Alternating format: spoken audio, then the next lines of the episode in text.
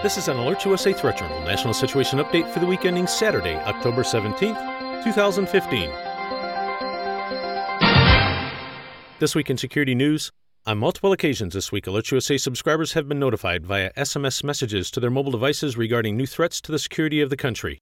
On Tuesday, subscribers were notified of a new audio message from ISIS spokesman Abu Muhammad al Adnani, within which he calls on Muslim youth worldwide to launch a holy war against the U.S. and Russia in retaliation for their crusader war on Muslims in Syria. Quoting Adnani Islamic youth everywhere, ignite jihad against the Russians and the Americans in their crusaders' war against Muslims. Alert USA again cautions listeners that in the days and weeks following previous Islamic State messages from Adnani calling for faithful Muslims in the West to carry out attacks, such attacks have in fact taken place. The first such call was in September of 2014 when ISIS released a video within which Adnani called for attacks on both soldiers and civilians in Australia, France, Canada, and the US. Since that and subsequent videos, the world has in fact seen attacks on soldiers, civilians, and government buildings in Canada, a hostage siege in a coffee shop in Australia, multiple attacks by Muslims on police here in the US, and multiple attacks in and around Paris, France. As always, Alert USA continues to closely monitor the overall domestic and international terrorism threat environment and will immediately notify service subscribers of new alerts, warnings, and advisories or any other developments which signal a change in the overall threat picture for American citizens as events warrant. Shifting next to the Western Pacific. On Thursday of this week, Alert USA subscribers were notified via SMS messages to their mobile devices regarding new warnings from China over a planned U.S. Freedom of Navigation mission to skirt artificial islands Beijing has constructed in the South China Sea. Writing in the Global Times, a publication that is effectively run by the Chinese Communist Party, Rear Admiral Yang Yi of the People's Liberation Army Navy stated that China would deliver a head on blow to any foreign forces violating China's sovereignty and safeguarding maritime rights calls for force and power.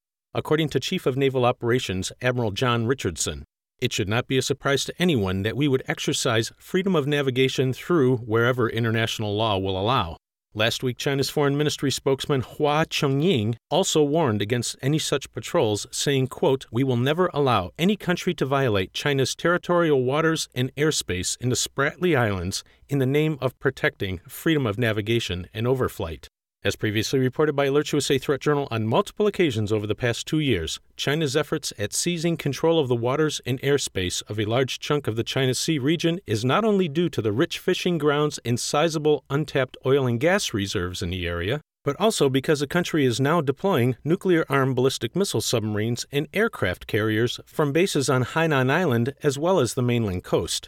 As such, operational buffer space is needed. You can find more on this story in this week's issue of the Threat Journal newsletter. If you are not already a subscriber, visit threatjournal.com and sign up today. The publication is free and will remain that way. In travel security news, in addition to a standing U.S. government issued worldwide caution, there are now 46 additional alerts and warnings in effect for individual countries around the world specifically identified as posing significant risks for U.S. citizens. If you are planning travel abroad, even to such common locations as the Caribbean, Mexico, or Europe, Alert USA strongly recommends checking out the U.S. State Department's travel website for safety and security information about your destination. We also recommend visiting the equivalent websites of the Canadian, Australian, and British governments to see the travel guidance that those nations are providing to their citizens, as threats and assessments may vary. This has been an Alert USA Threat Journal National Situation Update for the week ending Saturday, October 17th, 2015.